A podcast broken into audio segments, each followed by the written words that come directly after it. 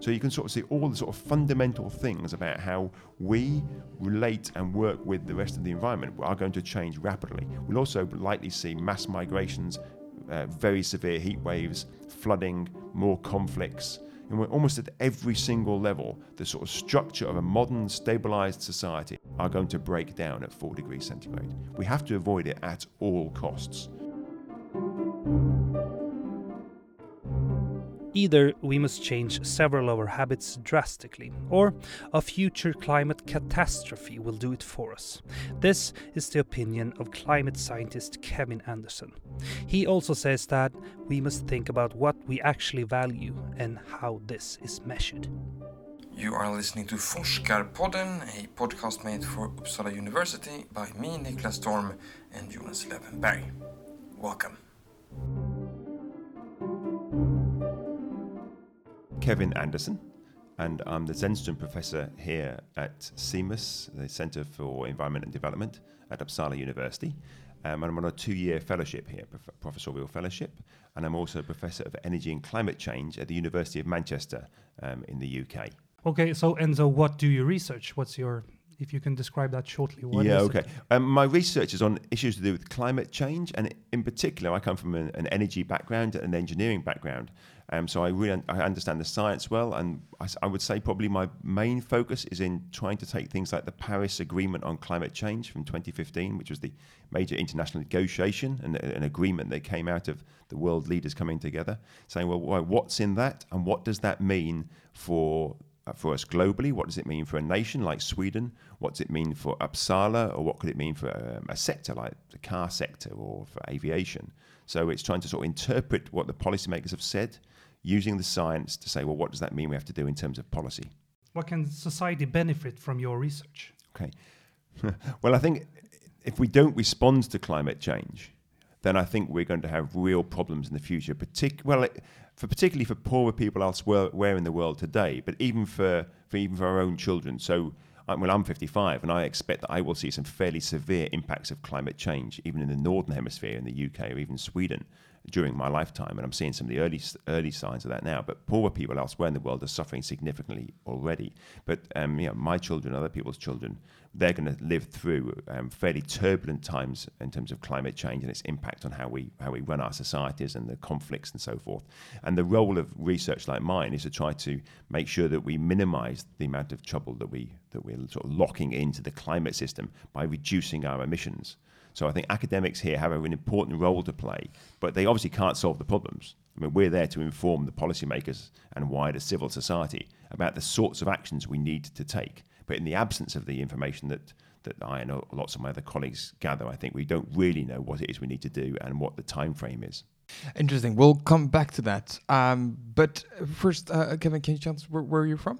I was born, um, well, I, I ended up living most of my childhood in East Anglia, which is on the east coast of the UK. It's a very rural area, quite a lot of farming. Um, right next to that, I lived right next to the sea for most of my life, actually, or for a large part of my childhood. Um, my dad worked at the local nuclear power station, and my mom eventually became a teacher. Um, and I was brought up surrounded by countryside, but living in a small town. Um, but with also an appreciation of energy issues because my dad worked at a nuclear power station. We were always talking about energy issues of one sort or another, but never about climate change. But very early on, when I look back now, I would say even as early as sort of six, seven years old, I was quite interested in, the, in what I later knew were environmental issues. I never thought of it like that at the time. Um, and I was also quite interested in issues of energy and engineering. And those things really have stayed with me right through my life. Um, so that was my sort of background, which I think did colour how I saw the world. And also, I used to regularly go to the, and I still do, to the west coast of Scotland, to an island there where my, my dad's family are from. There were farmers there, or crofters, we call them, the shepherds looking after sheep. And I regularly go back there to see my old relatives. Um, and that again, because it's a very sort of, uh, I mean, it's very uh, natural place. That really has made me look at the world in quite a different way. And the combination of those things meant that I was interested always in trying to bring together energy and climate change, um, or energy and environmental issues. So I left school at 16. I didn't do an- what we call A levels in the UK, so that was quite unusual. I left school at 16 and joined the Merchant Navy because I'd always lived next to the sea. I wanted to work on engines, um, so I went to sea working on ships and did my what we call an apprenticeship.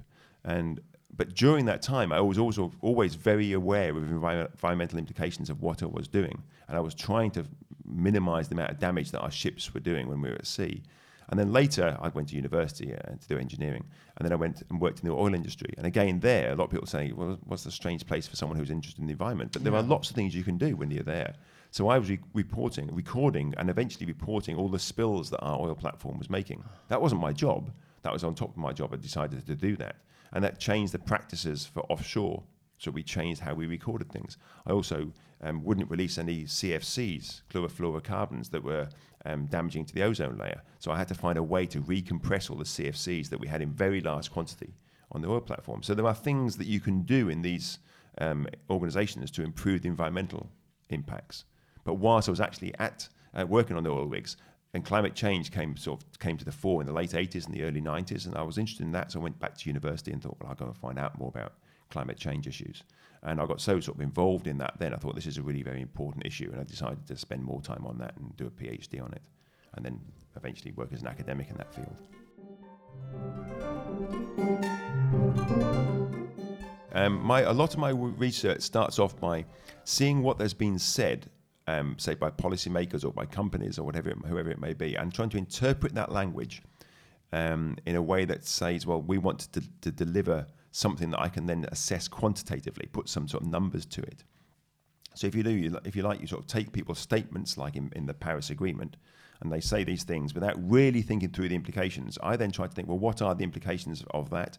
How can I understand that quantitatively? And then from that, say, well, what, is it we need to be doing? So either I'll take those, I'll take their analysis or their, their statements, convert that to numbers, and then look at, well, what does that mean in terms of the rates at which we need to reduce our emissions? If they're talking about agriculture or natural gas systems, I'll look at well, what's the impacts for methane emissions and how does how do methane emissions compared with carbon dioxide emissions? Um, so I might look at it from sector by sector. I might look at aviation or shipping or agriculture um, or some other energy sector and try and relate these. But I also then very much for me the, the a big part of my job is to try and, and stand back from the whole thing and try to say what does that look at look like at a system level and what are the implications for society. So it might be you stand back from it and say what would Sweden have to do, and you end up looking at things like um, you shouldn't be expanding Arlanda Airport if you want to meet the Paris Agreement that the Swedish politicians have signed up for. Um, you, know, you shouldn't be building an LNG terminal in Gothenburg. You should be making sure you've got lots more renewable energy. You need to be electrifying your car st- car um, fleets. So you, you you start to identify what needs to be done at a policy realm, which has really come out of the science, which was informed initially by what the policymakers said. So it's trying to pull all of that together and then put a global context on that as well. So you don't just see, say, for instance, Sweden in isolation. You look at the role of Sweden within society. Then I have broader sort of sort of uh, philosophical and political interests. So then I might look at, for me here, for instance, saying, well, what could Sweden's role be within the EU or globally? You have just 10 million people, but it has a it has a very powerful progressive reputation, which means actually its um, its influence is much greater than its 10 million population would suggest. So I then make comments on those sorts of things. But that is really starting to move away from my particular area of expertise, but it's something I've been interested in for a long time. Yeah, um, you've been working on something called climate leadership. What, what's that? I see that as really trying to understand what is the role of leadership in responding to climate change. But I think you could probably say what is the role of leadership in responding to big system level challenges. Yeah. And um, the, the way I see, I think a lot of leaders, a lot of a lot of people who view leadership seem to interpret it as something that's top down, something that the prime minister does, or some some great world leader. Um, I, I don't see leadership like that at all. And I think the different professors of climate change leadership here will probably have different interpretations of what they mean by leadership. To me, leadership occurs at, at multiple levels. It can be a schoolgirl trying to persuade her parents to change, you know, to do something in a particular way. Um, it could be a, a student here in the university trying to persuade the, the vice chancellor to divest. In fact, Uppsala you know, is divesting, um, and he's going to make a public statement on that soon, hopefully. Um, so we start to see leadership occurring at multiple levels. I also take the view that leadership, the top-down version of leadership, which is important, but that actually they require uh, examples about how we how we initiate change, how we bring about change from the bottom up, if you like. So there's a partnership between the top down and the bottom up. They don't really have ideas in and of themselves, the, you know, the, the leaders of the, of the world. They're relying on looking elsewhere for really good examples of what can be done and then saying, how do I scale that up? So, for instance, if, if the universities of Sweden start to think about, well, climate change is an important issue that comes out of our research, so therefore we need to think, how do we run our universities? How do we ensure what the buildings that we build are appropriate for the next 50 years and don't use energy? How do we ensure that we maybe we don't fly so often to reduce our emissions, but we need to find alternative virtual ways of communicating with researchers elsewhere in the world? So there's a whole suite of things that universities could be doing. And collectively, then, if they're starting to do that, that puts a lot of pressure on on governments to say, well, okay, if our universities can do that, how can how can we as policymakers set in place policies to make sure that sort of way of thinking spreads across all areas of society or across all sectors? So leadership is this interplay between top down and bottom up. But both of those are, are necessary. And leadership is not just about you know, the great and the good of the world. It's about everything from everyone from our children to us as parents to, to the students.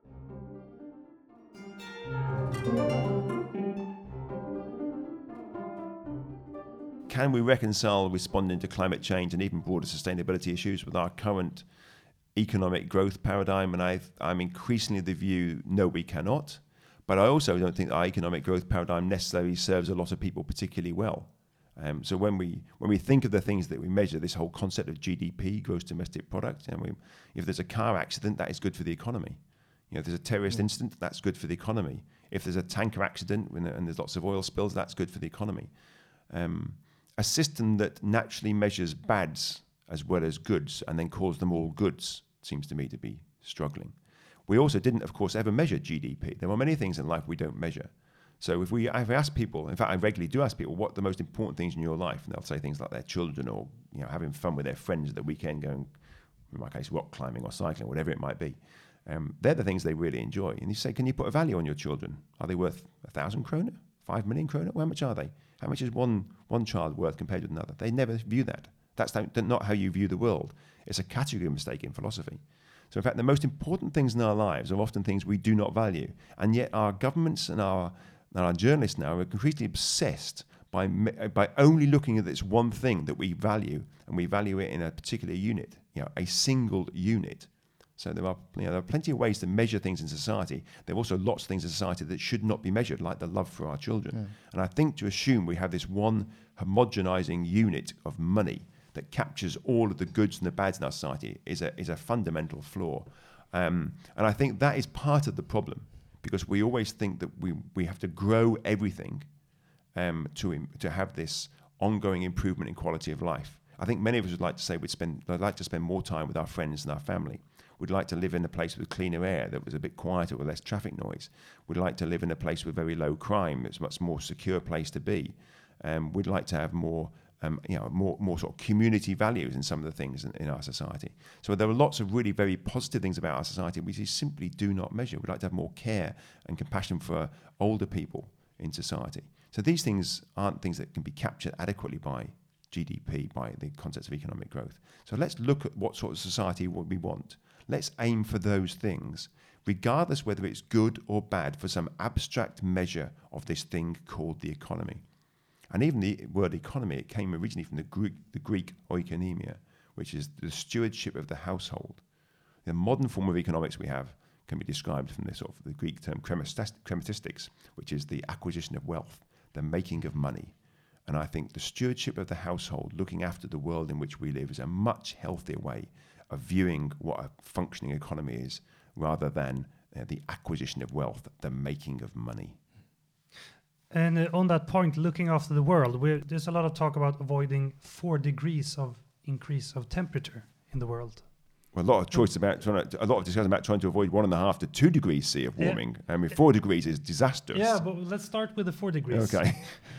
Uh, that's uh, that's a terrible scenario. Given how short yeah. a time frame we yeah. expect it to be, it could happen in. You know, yeah. in, in, other words, by the end of this century, that's a disaster. It's a disaster at almost every level. Why? Well, let's firstly make sure we understand this. It's not the temperature itself, the temperature change that matters. It's the rate at which it changes. So if okay. four degrees occurred over a million years, fine. But if four degrees is occurring over a century, at, n- at no point during human uh, civilization have we seen that. And we've only ever seen one degree of temperature rise in the last 10,000 years of, if you like, called modern human existence. So only had one degree. Four degrees C is not that much. It's, very similar to the difference between now and an ice age. Okay, in the other direction, but it's that sort of almost like geological time frame sort of change that you would normally expect to see occurring in 100 years. Ecosystems always evolve. They don't evolve to usually that rap well, they do not evolve that rapidly. There'll be huge destructive implications for you know really important emblematic ecosystems like the barrier reef and um, and the rainforest. But these things, of course, also carry out lots of functions in the world. They don't not just there beautiful things to look at. They do lots of other things as well. But then, you know, how do our how do our crops get pollinated? They're pollinated by insects. Well, they're going to that's going to dramatically change.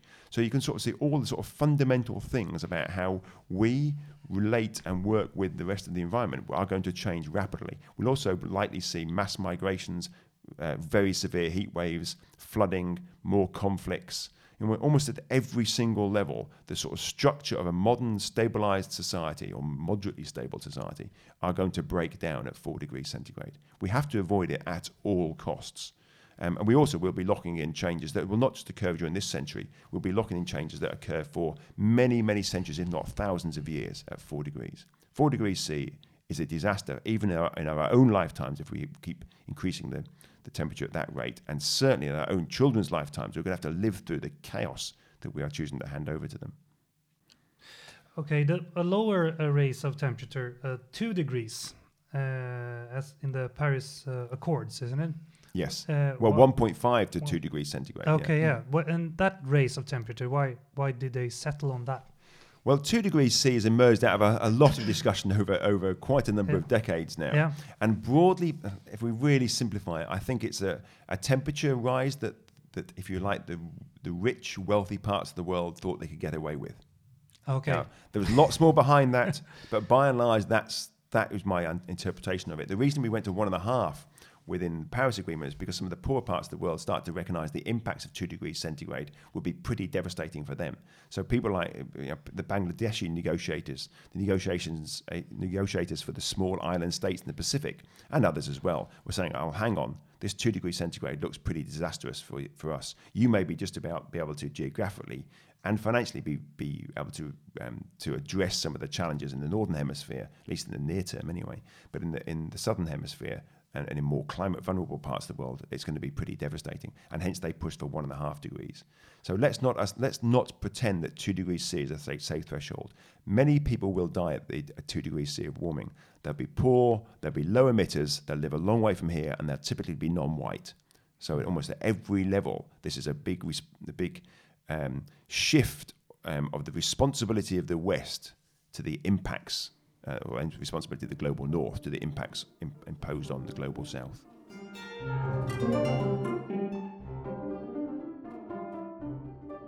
Uh, what needs what needs to be done to reach a goal of 1.5? Uh, I think I, uh, to be honest, I think 1.5 now is probably not achievable. Okay. Um, so I think, and I say that with a really heavy heart. I yeah. really wish we had done something about that. But unless we're incredibly fortunate on the science and we do develop technologies that remove carbon dioxide directly from the atmosphere, which I think relying on those is incredibly dangerous, and our governments are already relying on those rather than reducing our emissions, then I think 1.5 looks looks very very unlikely. For two degrees centigrade, I think there are um, there are three main um, approaches we need to need to take, and governments are very reluctant to do the first two. The first one is we need to reduce the emissions almost almost overnight, starting now, dramatically.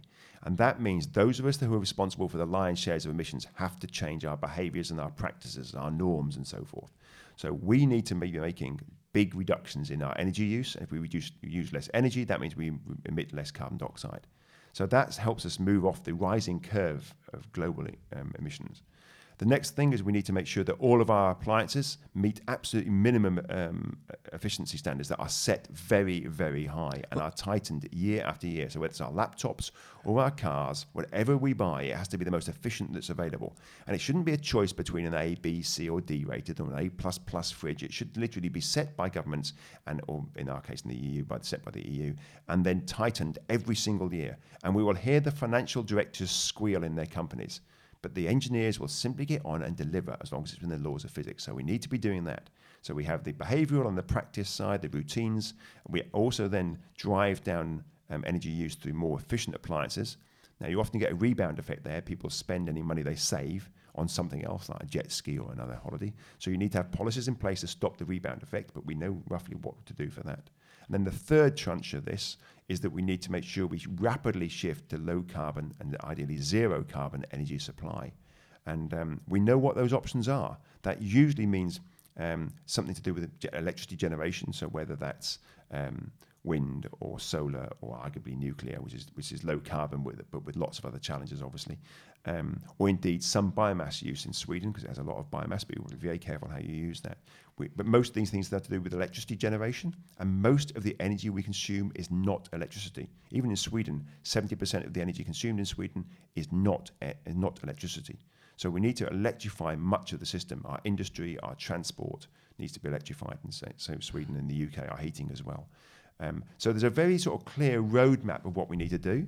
And what, what the problem is, the policymakers are not simply not prepared to make the very significant changes as necessary in the immediate to near term. We should have started this in 1990 when we had the first major set of reports on climate change from what's called the Intergovernmental Panel on Climate Change. 1990, 28 years ago. The emissions this year are 60% higher than they were in 1990 and are still rising.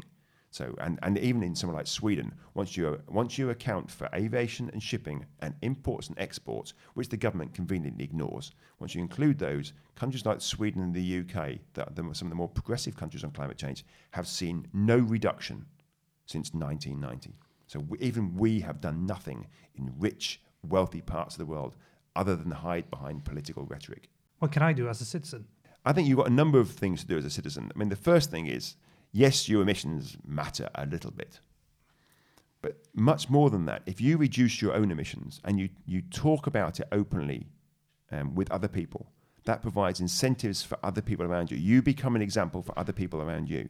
And they'll, they'll look at your example and they may be moan and groan, but they maybe think, well, I can do this, I can do that. Then there'll be an evolution of new ways of thinking about how to respond to these challenges. But then you can also talk to other people in your industry, to people in your sports club, people in your you know in your community so you can try and drive that there. But you also then so you, you become in a sense a catalyst for change yourself. Now that as a catalyst that you can't see where that will play out. You, you don't know who else that you influence will bring about changes elsewhere. You, you can't see that in a complex system in which we live. But the other thing I think you need to do on top of your own individual action and making sure people know about it is to also engage directly with your policymakers. So whether it's your local policymakers or your national policymakers, make sure your voice is heard. So I think we have, uh, particularly in a democratic society, we have an obligation as citizens to engage directly with our policymakers. But it is much more helpful if I think we can do that from a point of view. We said, well, this is what I've done. This is what our society has done. This is or my community. This is what my university has done. This is what my my industry has done. And you you can start to drive the change like that. But I think there is really there is real need, desperate need for some bottom up leadership, and that bottom up leadership comes from our citizens. Future is not going to be like the past for two very significant reasons. Um, one is either we choose to do nothing as we're doing now and just hide behind rhetoric, which never solves any problems. Yeah. And that means we will be facing three or four and eventually more than that degrees centigrade of warming. That will be catastrophic and that will be a radical change to the world in which we live. Or we aim to hold for one and a half to two degrees centigrade, which means we have to have radically different ways of doing what we do today, and they have to occur very rapidly indeed. You know, we have to put those in place quickly now.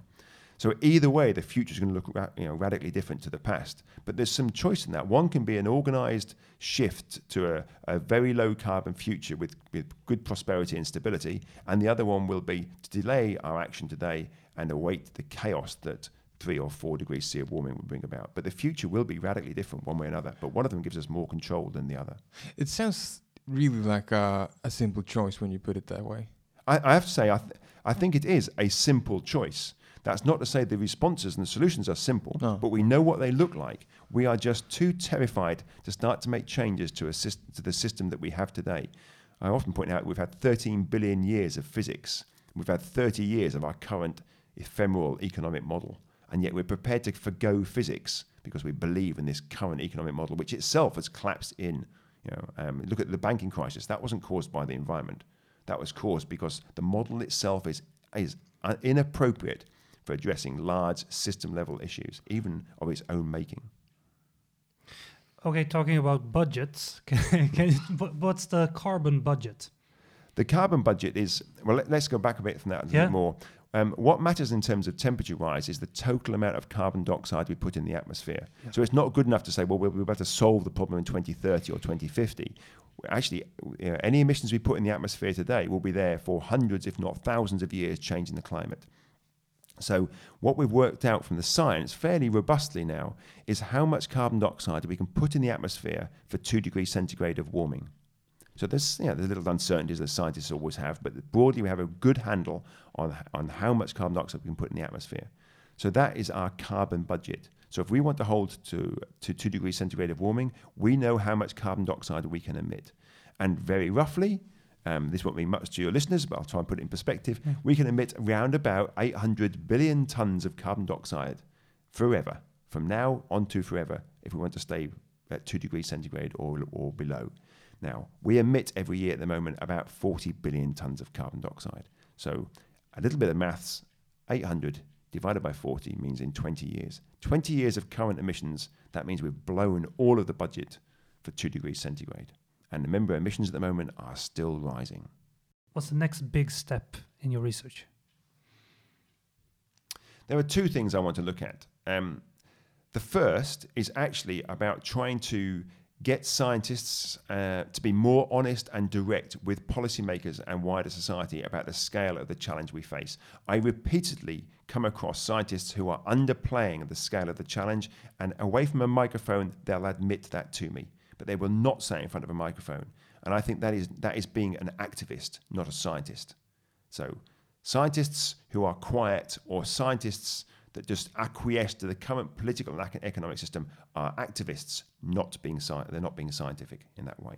So I want to open that dialogue up, and I want to make them feel safer and braver to come out and be honest to the public and the policymakers. That I see as an important role that I can, I can try and play and have been over the last year or two.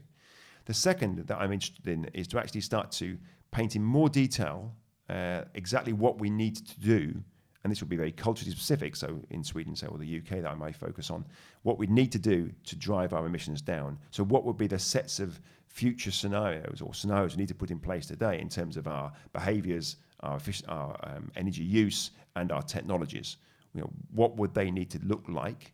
And try to paint a clearer sort of picture, a blueprint to guide policymakers. And these are the sorts of things you need to be considering. Now, I've been doing that for a while, but I'd like to do more of that. So they're the sort of two things I think honesty from the scientific community and, and candidness about, about the scale of the challenge and trying to sketch um, a, a clearer blueprint of what we would need to do.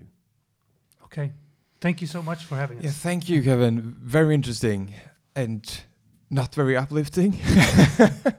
but but yeah, but, but it, it's the, the hope resides in our trying. yeah If we don't try, then we will fail. Yeah. Um, so we need to try, and we obviously have to try a lot harder than we have been so far. yeah.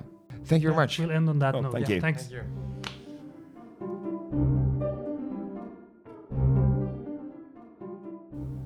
You've just heard Forskarpodden with Kevin Anderson.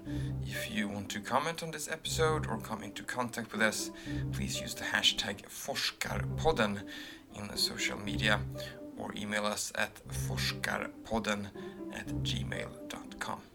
If you want to hear more Forskarpodden in English, we suggest that you listen to episode 15 and 21. All the best!